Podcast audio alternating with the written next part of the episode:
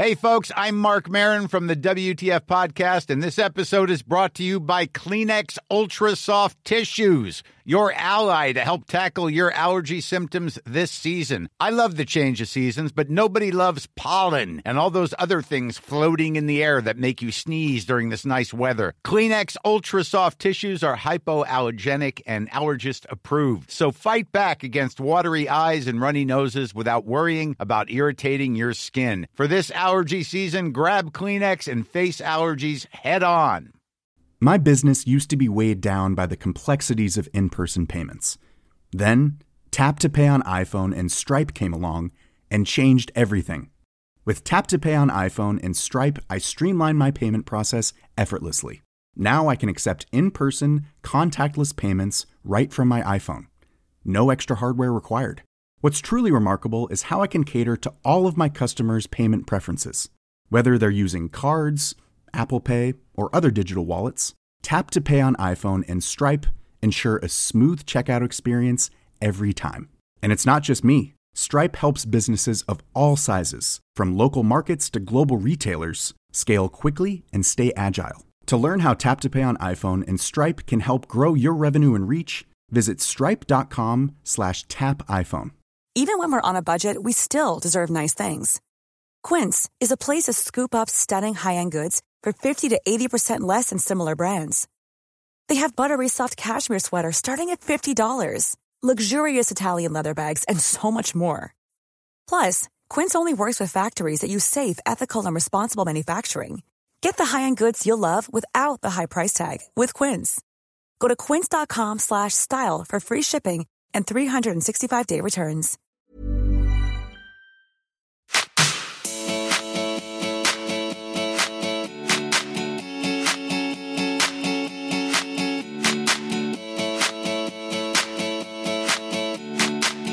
Drömmen om att skapa en framgångsrik och välbesökt digital plattform eller marknadsplats har funnits hos många sedan bolag som Airbnb och Uber tagit över världen. Det finns många smarta idéer på olika marknadsplatser, men hur bra idén än är handlar det i slutändan om att lyckas driva trafik och matcha utbudet med efterfrågan. I det här avsnittet av Bara Business pratar vi om hur du bygger en framgångsrik digital plattform eller marknadsplats. Vilka tips finns för att driva trafik i tidigt skede och vilka kompetenser bör finnas med i teamet för att idén ska gå i mål? Allt detta i dagens avsnitt och självklart har vi med oss en gäst med många tips på temat.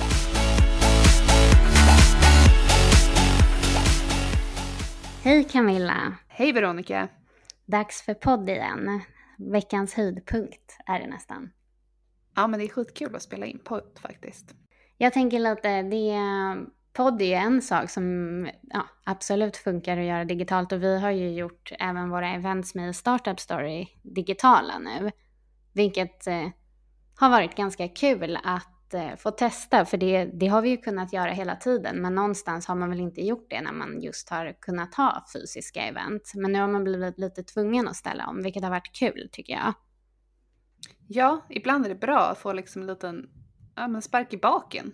Eh, det, det är lite jobbigt att behöva tänka nytt och behöva ställa om, men det är ju samtidigt superbra att man får, men att man verkligen testar helt enkelt.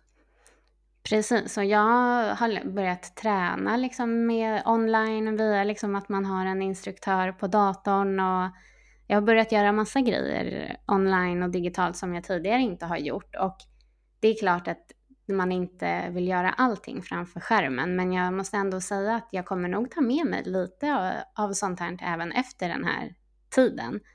För att det är faktiskt väldigt smidigt till exempel en lördagmorgon att kunna gå upp och köra ett halvtimmes pass och vara kvar hemma och sen hoppa in i duschen och sen vara klar för dagen istället för att ta sig iväg till gymmet. Så jag måste säga att jag kommer nog ta med mig lite bra saker efter den här perioden. Ja, men det känns som att man har alltså lite snappat upp saker som man kan göra, ja, men underlätta lite för en själv. Eh, och det är kul. Det, det, det är bra att det kommer ut någonting positivt. Det är det. Men det är ju dags för ett nytt eh, poddavsnitt och ja, men, jag tänker att vi kör in och tar in dagens gäst. Vi gör det. I dagens avsnitt träffar vi Matilda Hanne som tillsammans med Lina Lennartsson grundat Skillbreak. En plattform där kreatörer kan sälja sin kunskap genom olika workshops till deltagare som vill lära sig något nytt eller få utlopp för sin kreativitet. Hur lång tid tog det för Matilda och Lina att ta fram en första version av plattformen och hur såg deras lanseringsstrategi ut? Skillbreak erbjuder idag ett stort utbud av workshops från olika kreatörer och får fina recensioner från deltagarna. Vi undrar hur det såg till att kreatörerna fick bokningar i början och hur gjorde de för att potentiella kunder skulle hitta de workshops de gillade? Och när kände de egentligen att plattformen rullade på av sig själv? Och gör den det än? Hej Matilda, välkommen till podden Bara Business. Hej, tack så mycket. Kul att vara här. För de som inte har hört talas om dig innan och kanske inte har hört talas om Skillbreak, kan inte du berätta vad är det och vem är du? Mm, jag heter Matilda, grundat Skillbreak. Och eh, det är en mötesplats för kreatörer som vill dela med sig av sin kunskap och för människor som längtar efter skapande i alla dess former. Så den här plattformen gör det möjligt för konstnärer och hantverkare att paketera eh, och egentligen sälja eh, sin kunskap på ett sätt som inte varit möjligt förut. Och i sin tur då så kan du som besökare eller deltagare boka unika upplevelser inom områden som du eh, antingen visste fanns eller inte visste fanns. Eh, det är alltifrån olika typer av konst, hantverk, design, matlagning. Det som karaktäriserar Skillbeck är väl att det är autentiska upplevelser och att det sker i realtid allting. Så du träffar eh, en inspirerande person, eh, får komma in i dens miljö i en studio eller ateljé och verkligen får ta del av en värld som du normalt inte skulle ha eh, fått vara med om annars. Och förhoppningsvis så lär er någonting på kuppen också då. Kul! Hur fick ni idén, idén till det här? Eh, nej men jag har alltid gillat att eh, resa. Och jag, det är liksom sättet som jag har rest på har varit egentligen att lära mig nya saker på olika platser i världen. Så jag försöker att eh, nosa upp kurser, utbildningar, workshops. Och det har varit ett sätt som eh, jag också tar del av en ny kultur på. För jag tycker på något sätt att det är roligast att få lära sig om människor direkt. Och att det är verkligen den typen av upplevelser är det som sätter minnen och liksom skapar minnena av resan. Dels var det väl det och sen insåg jag ganska snart, jag brukade jag brukar ta hem eh, gäster till min, mina, jag kommer från en hantverksfamilj och en konstnärsfamilj. Och jag brukar ta hem mina kompisar hem till mina föräldrar och deras studios och ateljéer. Pappa är skulptör och mamma är keramiker. Och jag tror det var i det ögonblicket som jag gjorde det med eh, en av mina vänner och som jag numera startade då Skillbreak med, Lina. Um, jag tog med henne hem till min mamma och hon fick uppleva här hur, liksom, hur det känns att kliva in i hennes studio, i hennes ateljé. Och jag såg uttrycket i hennes ögon när hon fick verkligen ta del av den här, eh, den här upplevelsen. Så eh, när du kliver in i en sån här inspirerande miljö eh, där en konstnär eller en, en, kreatör normalt verkar och skapar så eh, tror jag det väcks någonting i oss människor. Vi Mm, jag tror vi alla längtar efter att få eh, bejaka våra kreativa sidor mer. Eh, mer skapande eller i alla fall vara mer i ett flow, i ett mindfulness. Och de är ju i ett sånt state hela tiden. Skissa på idén att tänk om vi kunde göra det här till en, till en plattform där vi tillgängliggör de här mötesplatserna eh, och mötena med intressanta personer. Samtidigt som jag också såg att det fanns en möjlighet i det här med att många hantverkare, konstnärer, designers, ja, olika typer av experter inom olika områden behöver nya sätt att tjäna pengar på. Och vill ha sätt att nå ut, nya plattformar att nå ut med sin kunskap på.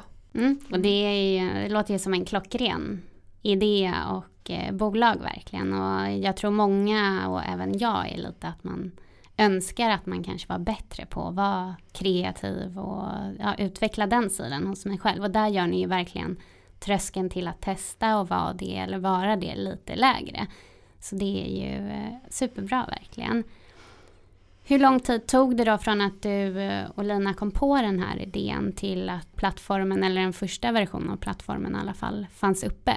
Oj, eh, ja men det gick ganska snabbt. Eh, jag har ju produktutvecklingsbakgrund, kommer eh, Eh, jobbade då på Spotify med produktutveckling och produktmarknadsföring och innovations, innovation av nya features. Så eh, jag har ganska bra vana av att ta fram, ta fram nya tjänster och mocka upp liksom snabbt för att kunna testa. Så eh, första produkten var egentligen bara en, ett skyltfönster alltså, som vi tog fram, säkert, jag tror inte mer än tre månader. Så det, var, det gick ganska fort. Du var ju inne lite på det tidigare kanske hur Skillbreak fungerar, men hur, hur ser affärsmodellen ut för er? Ja, det har väl varit lika från början egentligen. Vi såg ganska tidigt att det var en, en slags revenue share eller en RevCut-modell. Eh, så modellen är att de som, de som är providers på plattformen eh, delar med sig av sin cut då. De sätter ett pris och vi tar en procent av det. Hur gjorde ni för att eh, nå ut i början och börja bygga varumärket Skillbreak? Gjorde ni det innan den här första sidan var live eller hur såg den processen ut? Ja, egentligen kan man nog inte säga att vi byggde så mycket varumärkeskännedom utan det var mer att vi riktade in oss på att testa product market fit ganska snabbt. Och det gjorde vi genom att vi handplockade eh, ett gäng eh, providers, ett gäng kreatörer, experter eller vad man nu kan kalla dem, kursledare. Mm. Och så tittade vi på kan vi driva en målgrupp till de här? Kan vi driva bokningar till dem? Och det gjorde vi genom Facebook-event, väl, alltså content marketing helt enkelt. Eh, så testade på det sättet. Och det gjorde ni då när ni hade tagit fram det här första skyltfönstret som ja, du nämnde? precis. Men ja. egentligen hade vi inte ens behövt det. Egentligen skulle vi kunnat bara jobba med att skapa ett Facebook-event och titta, kan vi liksom egentligen få en intresserad målgrupp för det här, det här specifika scenariot? Liksom. Det är ett bra tips kan jag mm. tänka mig till de som kanske sitter och håller på och ja, ta fram olika idéer. Att så man kanske inte måste bygga plattformen eller tjänsten utan att man till exempel kan testa att göra ja. sådana events eller se, för att se intresset. Absolut, det är ett jättebra sätt och du kan ju till och med då köpa olika målgrupper och olika trafik. Vad, vem bettar på det här liksom?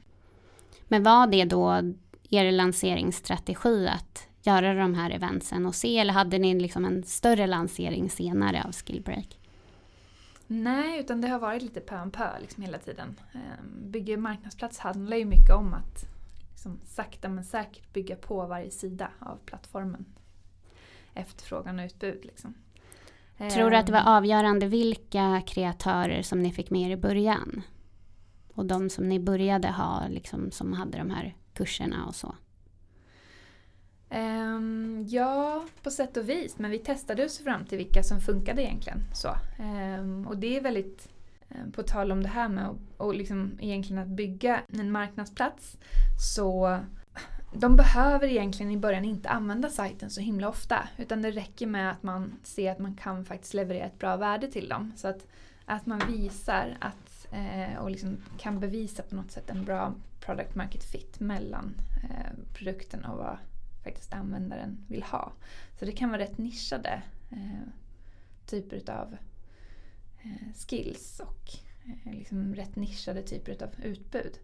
Och jag tror inte, Mm. visst det hade kunnat vara, hade vi haft liksom stora influencers med, men de hade inte riktigt haft samma motivation eller liksom incitament att vara med. Vi hade inga pengar liksom att lansera för. Så här tror jag det, vi valde dem som vi trodde skulle vara i målgruppen för oss eh, även ut, provi ut providerperspektiv direkt. Då.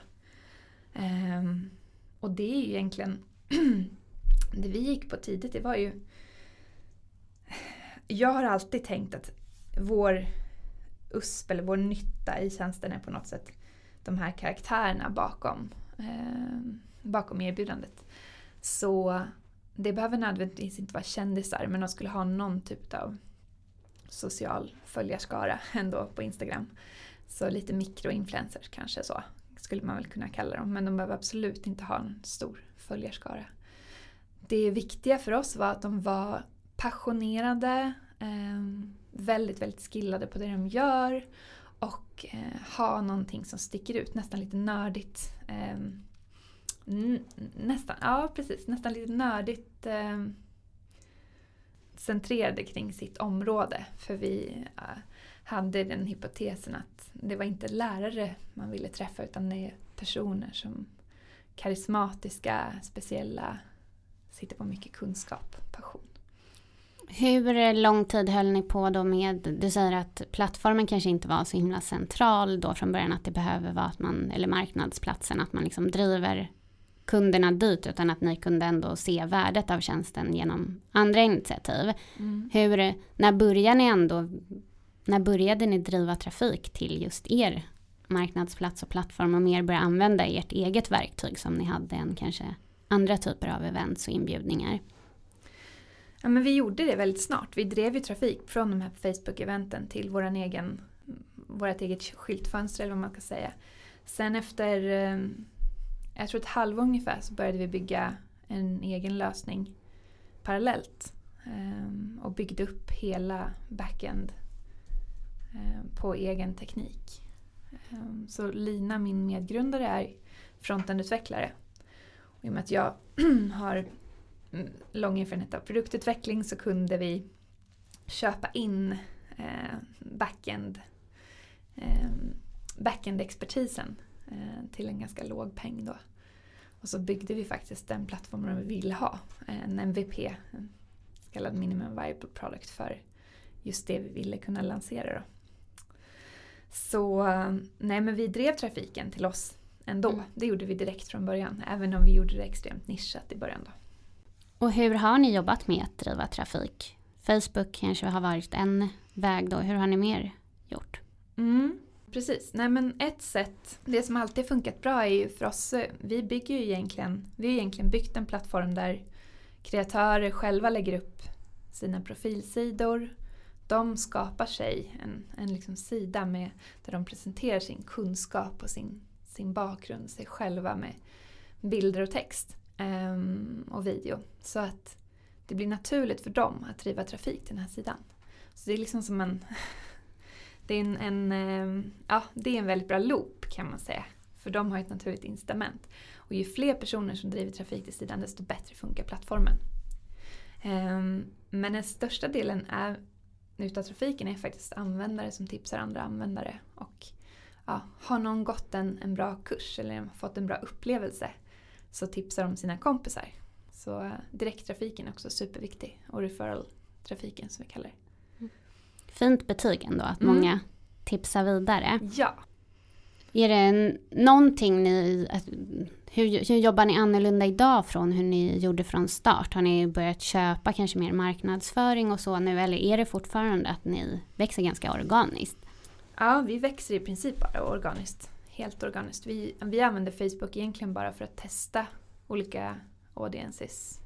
Och hur funkar vår messaging? Hur funkar budskapen? Så den använder vi för att bygga våra organiska inlägg kan man säga och för att få folk att dela dem. Så att eh, folk delar gärna på Facebook, på Instagram eh, och även direktlänkar förstås till de här sidorna. Så vi jobbar ganska mycket nu, nu med att liksom, har man gått en, vi vet ju att när man har haft en, en fantastisk upplevelse så är man mer benägen att dela just då. Så i det ögonblicket man kanske skriver en review, ett omdöme, eh, så delar man gärna med sig. Även efter köpögonblicket vill man gärna dela med sig att jag ska gå det här, tipsa, tipsa vänner. Den andra delen som jag tror är superviktig för webbaserade plattformar är ju SEO. Och som vi gör mycket mer idag än vad vi gjorde då. Nu har vi, har vi verktyg som eh, stöttar det och vi ser till att alla våra... För vår, vår plattform egentligen duplicerar sig själv varje gång någon lägger upp en ny sida. Så att när vi gör ett bra jobb SEO-mässigt på en sån profilsida så gynnar det alla. Så ju mer vi optimerar för att Google ska hitta vårt innehåll så hjälper vi liksom hela plattformen och alla våra experter att bli mer hittade. Så att, och jag tror vi har det perfekta innehållet egentligen för att bli relevanta för Google på olika sökområden. Så att det är unikt innehåll och det skrivs... Ja, det är unikt och särskiljande och finns bara på Skillback. Det var ju Du var inne lite på det tidigare, det här med att ja, men när man tar fram en marknadsplats så måste liksom utbud och efterfrågan eh, ja, matcha. Man vill ju att potentiella kunder ska komma in och känna att det finns ett utbud av kurser eller workshops de kan gå. Och även för de ja, kreatörerna kopplade till er vill ni ju säkert ska få sina bokningar. Hur mycket har ni behövt jobba för att liksom styra det eller har det skett automatiskt? Ja, men det, är, det är ett hantverk skulle jag säga. Det är verkligen ehm, eh, det är verkligen den kluriga biten med marknadsplatser. När de väl börjar snurra så är det ju fantastiskt men innan det så är det ett hårt jobb. Ehm, och jag tror det är, man ska inte underskatta hur svårt strukturellt det är att bygga en marknadsplats. Eh, och att nå kritisk massa. Eh, och i början så tenderar man gärna att liksom tänka volym, automatisering, skala. Eh, medan man istället ska tänka väldigt smått nischat. Försöka möta ett, ett super tight segment och lösa det behovet. Liksom. Så jag tror verkligen man ska fundera över nischer och att liksom verkligen så à la carte on demand i början. Och sen, eh, sen behöver man, ja, man behöver jobba extremt mycket med product market fit och använda förståelse. Nej, men det, är, det är väldigt mycket uthållighet och, och passion och jävlar anamma för att få det att funka helt enkelt. Eh, man måste, man måste bara testa hur mycket som helst. Hur såg det ut i början? Satt ni liksom och tipsade många om alla kurser och workshops ni hade uppe för att liksom få bokningar och hur mycket jobb eh, hände liksom bakom kulisserna? Ja, men allt skulle jag säga hände bakom kulisserna. Det är verkligen så execution game. Hur mycket timmar man lägger ner på olika... Det är, det är ingenting som händer av sig självt. Eh, och man gör ju olika bett då på olika, vad man, vad man trodde på för typer av upplevelser skulle slå. Men det var, och ibland funkade det och ibland gjorde det inte det.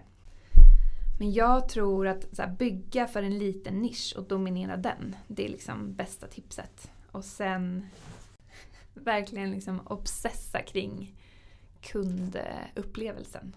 Ehm, jag kan inte nog, jag kan prata hur mycket som helst om det. Det är liksom verkligen eh, att inte hålla på och automatisera eller bygga produkt för tidigt. Och det är svårt för mig som är en produktperson. Liksom. Men just det här att man, för man vill ju gärna eh, börja bygga lösningar för allting. Men just det här att ja, men sitt med Excel-ark, sitt med Facebook eh, events eller alltså matcha dem hand, person för person i början och se till att liksom, användarna verkligen, att du verkligen levererar värde. För det är det, det är det som också är din styrka som liten. Att du faktiskt kan möta varje kund. Det kan du inte göra sen. Så man ska inte liksom gå på det här med att skala för tidigt. Det är liksom superviktigt. Bra tips och jag tror många behöver höra det för jag tror att man tänker att man ska ta fram kanske en marknadsplats eller en plattform och sen har man en väldigt bra idé om kanske vad man ska bygga men man underskattar lite det här att just driva trafik och också att matcha utbud och efterfrågan och hitta den här balansen och just att de som använder den för första gången också ska vara väldigt, väldigt nöjda så att de kommer tillbaks. Yeah. Så det tror jag, tycker jag ändå är skönt att höra från dig och bra att höra att det, men det krävs mycket jobb och mm. det här du säger, men man ska nästan matcha varje kund mot eh, någonting. Ja, det finns en, eh, en eh, kille som heter Paul Graham som jag vet har varit eh, inspiratör och coach i YC Combinator, deras accelerator. Och han har skrivit en väldigt bra artikel som handlar om att do things that don't scale. Och den är väldigt, det är ett väldigt, väldigt bra tips för alla som liksom vill börja bygga en marknadsplats. Alltså, det låter så kontra, kontraproduktivt men det är verkligen så. Är det någon gång du har chansen att göra saker som inte skalar så är det i början. Och i princip innan du bygger någonting ska du se till att det du gör verkligen skapar ett värde. Den artikeln ska jag ja. läsa i alla fall här i eftermiddag. Hur lång tid skulle du säga, eller har ni ens nått dit att liksom idag fungerar Skillbreak lite av sig själv? Den är, ja, kunder kommer och kreatörer signar upp sig och det sker även utan att ni behöver slita ihjäl er. Ja men absolut. Nu tycker jag vi har hamnat där. Det kanske var i höstas någon gång. som vi nådde dit. Det, Och hur lång tid hade ni varit igång då? mm, två och ett halvt år. Och vad är det som, vad, vart hade ni kommit då när du säger att, ja men i höstas, vad hade hänt då? Vad kände ni?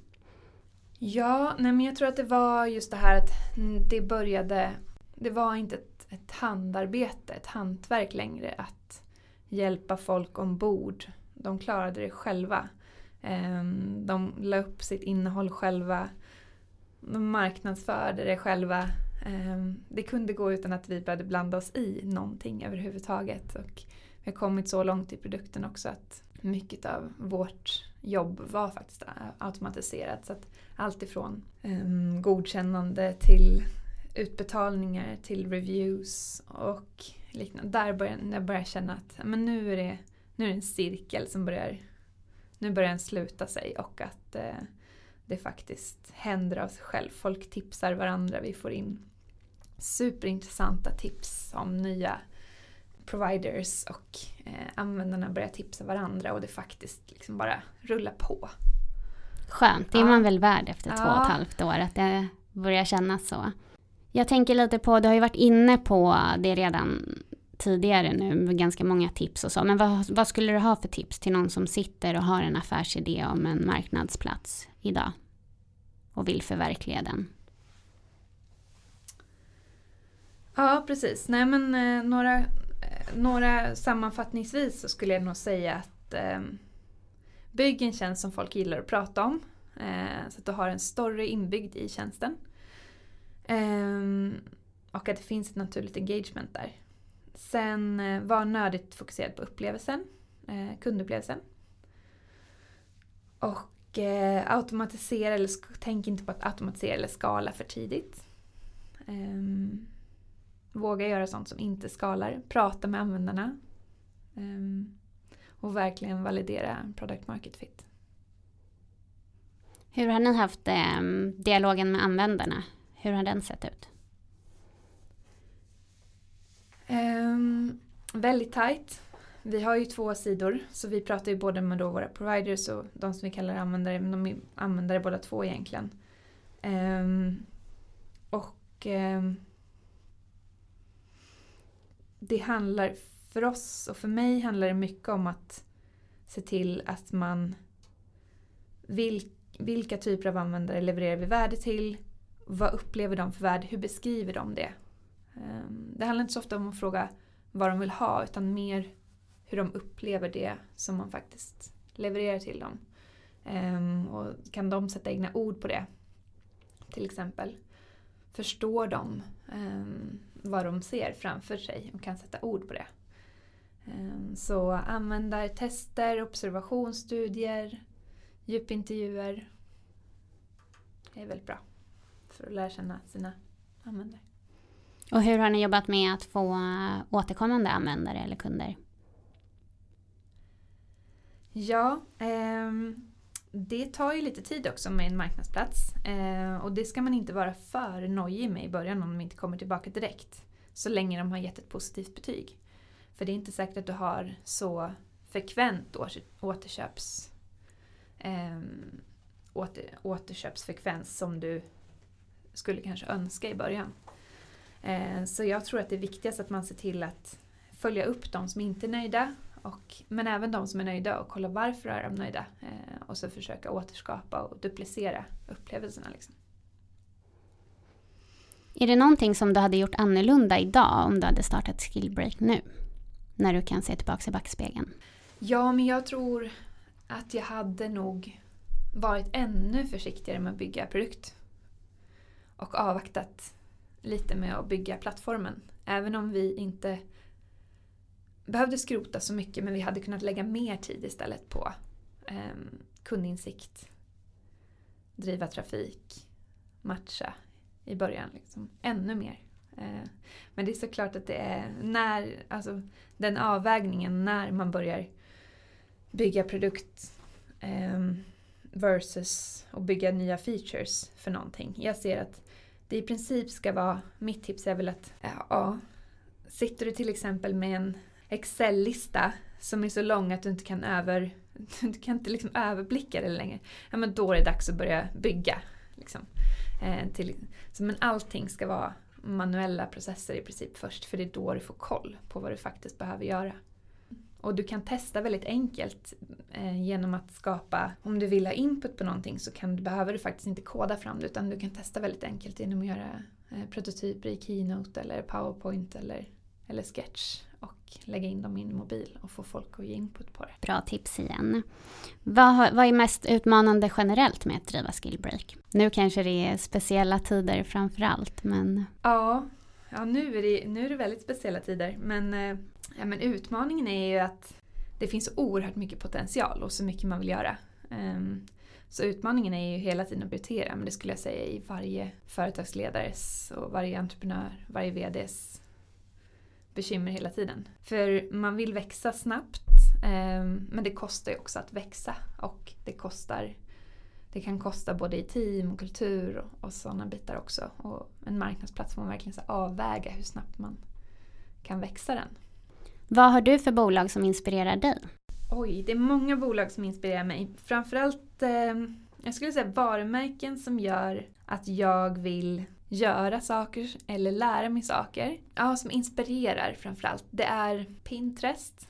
Både den här att man faktiskt får en koppling till andra, att man hela tiden skapar nya connections till andra. Att man upptäcker nya saker. Ja, det är någon typ av creative accomplishment. Jag kommer tillbaka till liksom hela tiden till kreativiteten för jag tycker den är, det är en sammanbindande faktor. Jag skulle kunna prata hur mycket som helst om det. Men jag tror verkligen att det är någonting som vi med alla människor föds med, har med sig. Så de bolagen som verkligen föder den, jag tycker det, de är, det är jättehäftigt. Eh, Lego är ett annat sånt bolag också ju, som ja, föder kreativitet. Eh, hur de jobbar med, sin, med sitt brand tycker jag är superinspirerande. Ja, eh, utifrån ett mission och, och liksom impactperspektiv så tycker jag Patagonia är jättehäftiga, eh, hur de jobbar.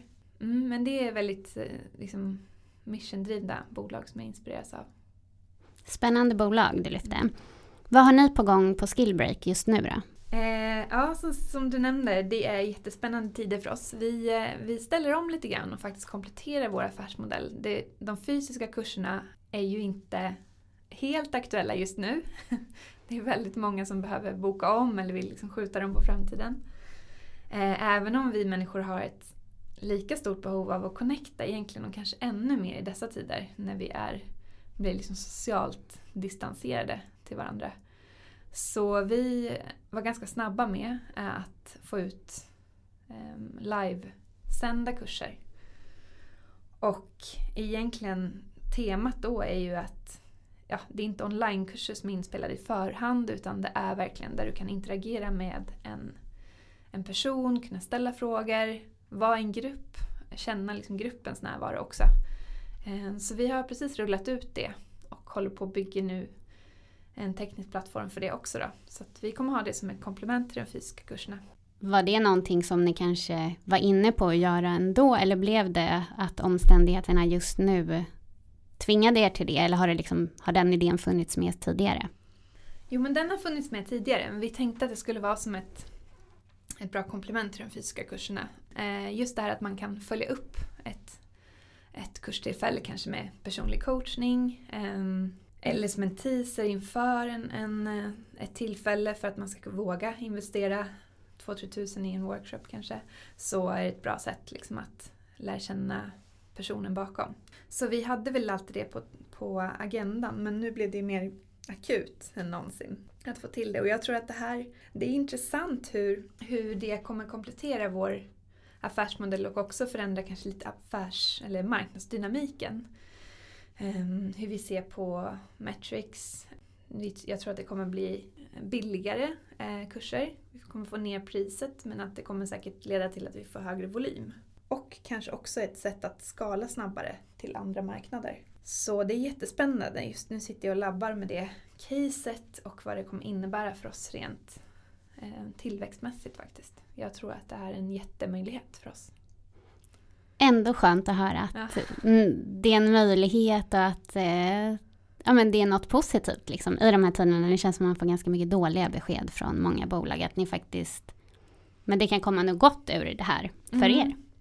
Härligt Matilda, jag tycker det har varit jätteroligt att få prata med dig idag och höra mer om Skillbreak och lära mig mer om Skillbreak. Tack för att du gästade Bara Business. Mm, tack så jättemycket.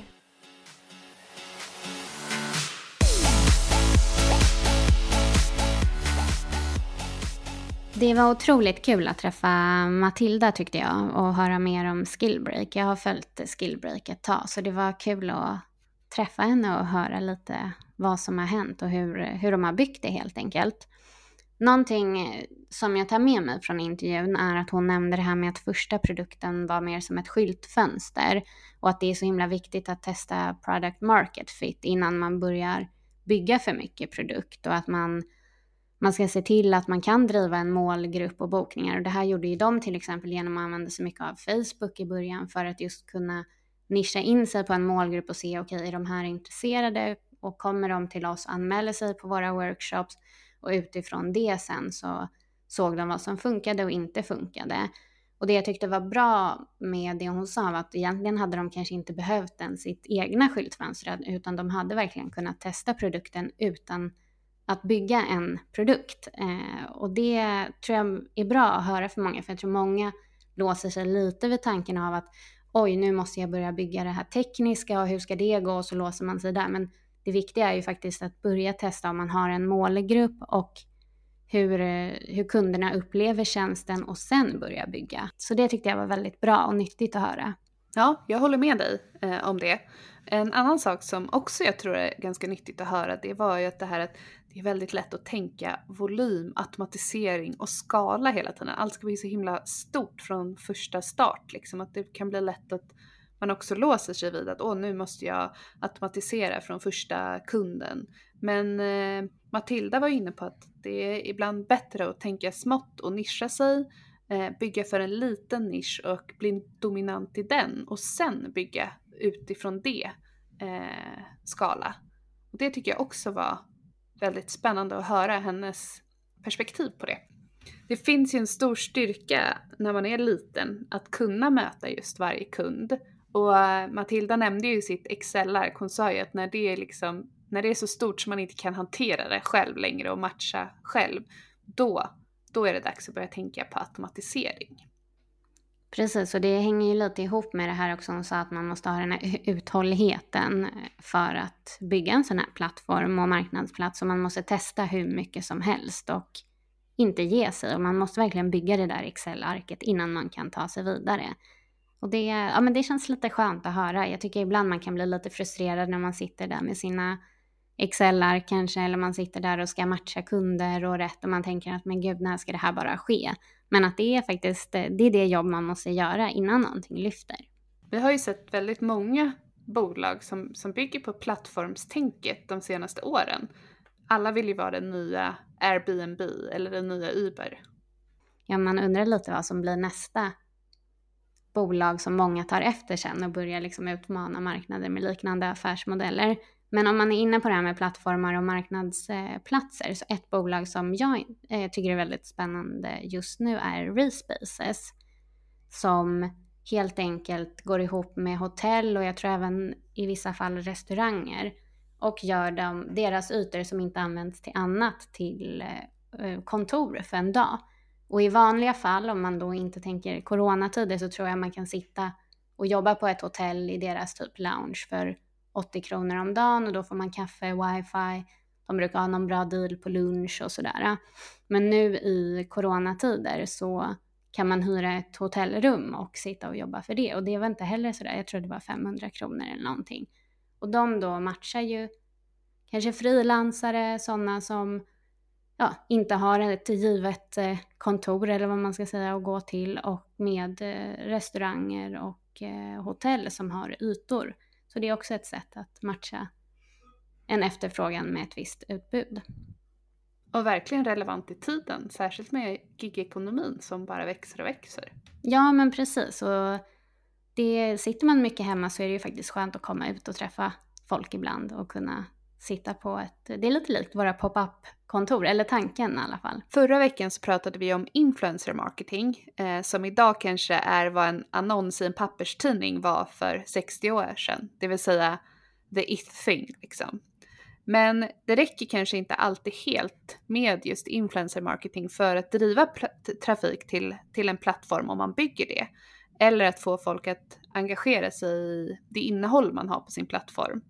Och därför så spanade vi in lite andra aktiviteter som man kan använda sig av.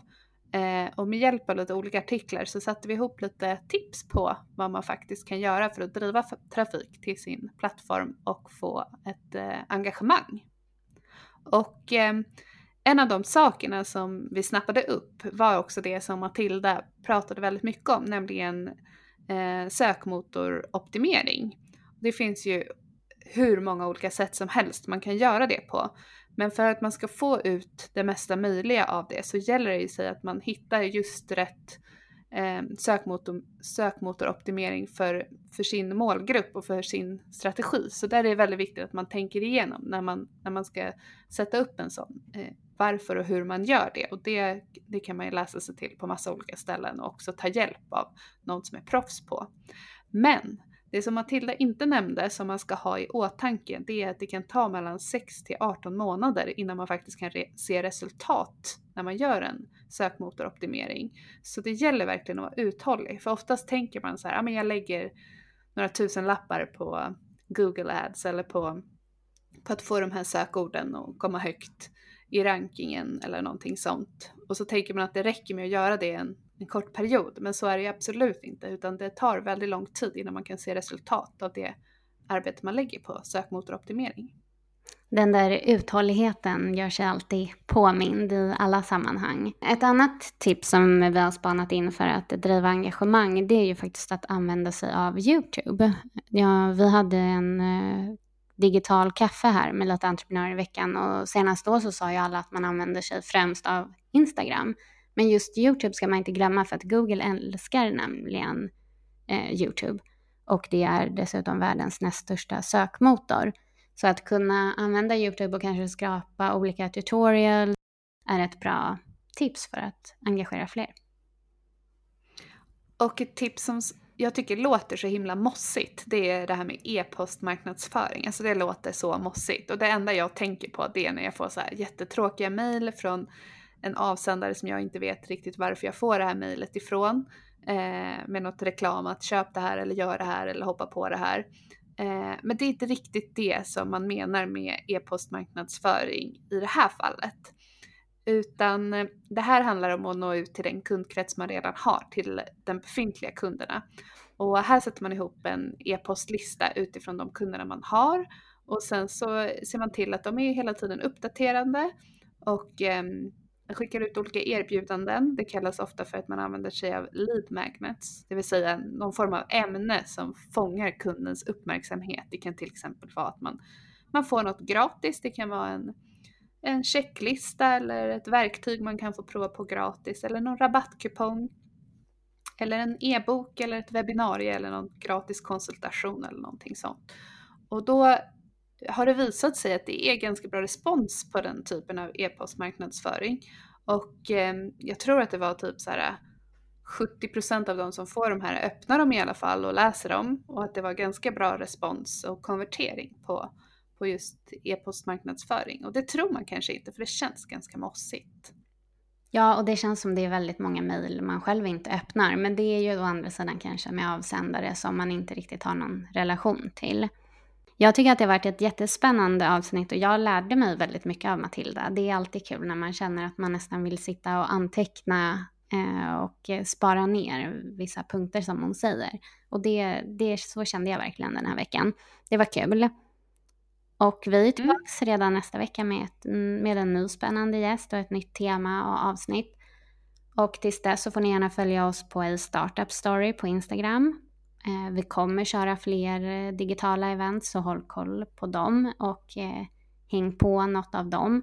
Det är så himla kul för nu får vi möjlighet att träffa entreprenörer över hela Sverige och egentligen över hela världen som vill vara med. Och det är också en fördel när vi har gjort det digitalt. Så häng med på de eventen som kommer upp. Gör det så syns vi, eller hörs vi nästa vecka. Det gör vi. Ciao, ciao. ciao.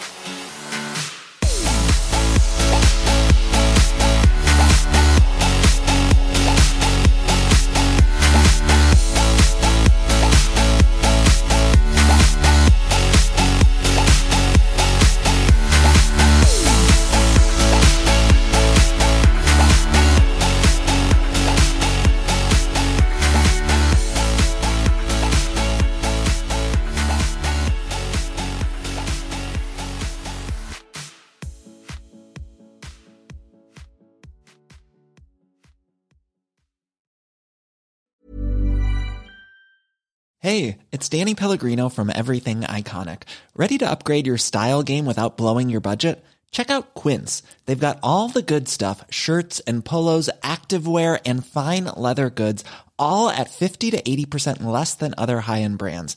And the best part? They're all about safe, ethical, and responsible manufacturing. Get that luxury vibe without the luxury price tag. Hit up quince.com slash upgrade for free shipping and 365 day returns on your next order. That's quince.com slash upgrade. My business used to be weighed down by the complexities of in person payments. Then, Tap to Pay on iPhone and Stripe came along and changed everything. With Tap to Pay on iPhone and Stripe, I streamlined my payment process effortlessly. Now I can accept in person, contactless payments right from my iPhone. No extra hardware required. What's truly remarkable is how I can cater to all of my customers' payment preferences. Whether they're using cards, Apple Pay, or other digital wallets, Tap to Pay on iPhone and Stripe ensure a smooth checkout experience every time. And it's not just me. Stripe helps businesses of all sizes, from local markets to global retailers, scale quickly and stay agile. To learn how Tap to Pay on iPhone and Stripe can help grow your revenue and reach, visit stripe.com slash tap iPhone. Ever catch yourself eating the same flavorless dinner three days in a row? Dreaming of something better? Well, HelloFresh is your guilt-free dream come true, baby. It's me, Kiki Palmer. Let's wake up those taste buds with hot, juicy pecan-crusted chicken or garlic butter shrimp scampi. Mm. Hello Fresh. Stop dreaming of all the delicious possibilities and dig in at HelloFresh.com. Let's get this dinner party started. Hey, it's Ryan Reynolds, and I'm here with Keith, co star of my upcoming film, If, only in theaters, May 17th. Do you want to tell people the big news? All right, I'll do it. Sign up now and you'll get unlimited for $15 a month in six months of Paramount Plus Essential Plan on us. Mintmobile.com slash switch. Upfront payment of $45 equivalent to $15 per month. Unlimited over 40 gigabytes per month. Face lower speeds. Videos at 480p. Active Mint customers by 531.24 get six months of Paramount Plus Essential Plan. Auto renews after six months. Offer ends May 31st, 2024. Separate Paramount Plus registration required. Terms and conditions apply if rated PG. Hey, Dave. Yeah, Randy. Since we founded Bombus, we've always said our socks, underwear, and T-shirts are super soft. Any new ideas? Maybe sublimely soft. Or disgustingly cozy. Wait, what? I got it. Bombas. Absurdly comfortable essentials for yourself and for those facing homelessness. Because one purchased equals one donated. Wow, did we just write an ad? Yes. Bombas. Big comfort for everyone. Go to bombas.com slash ACAST and use code ACAST for 20% off your first purchase. Witness history at Roland Garros, where old rivalries meet new talent on the clay battleground. Tennis Channel Plus is your place to watch. Stream every court from your phone or smart TV live in HD. Experience three weeks of unparalleled access as the world's top players in tennis face off to see if the veterans maintain their dominance or if a fresh face rises to challenge them. Daily live coverage of the French Open begins Monday, May 20th. Stream it now with Tennis Channel Plus to be there when it happens. Even on a budget, quality is non-negotiable. That's why Quince is the place to score high-end essentials at 50 to 80% less than similar brands. Get your hands on buttery soft cashmere sweaters from just 60 bucks, Italian leather jackets, and so much more. And the best part about Quince, they exclusively partner with factories committed to safe, ethical, and responsible manufacturing. Elevate your style without the elevated price tag with Quince. Go to quince.com slash upgrade for free shipping and 365-day returns. My business used to be weighed down by the complexities of in person payments. Then, Tap to Pay on iPhone and Stripe came along and changed everything. With Tap to Pay on iPhone and Stripe, I streamlined my payment process effortlessly. Now I can accept in person, contactless payments right from my iPhone. No extra hardware required. What's truly remarkable is how I can cater to all of my customers' payment preferences. Whether they're using cards, Apple Pay, or other digital wallets, Tap to Pay on iPhone and Stripe ensure a smooth checkout experience every time. And it's not just me. Stripe helps businesses of all sizes, from local markets to global retailers, scale quickly and stay agile. To learn how Tap to Pay on iPhone and Stripe can help grow your revenue and reach, visit stripe.com/tapiphone.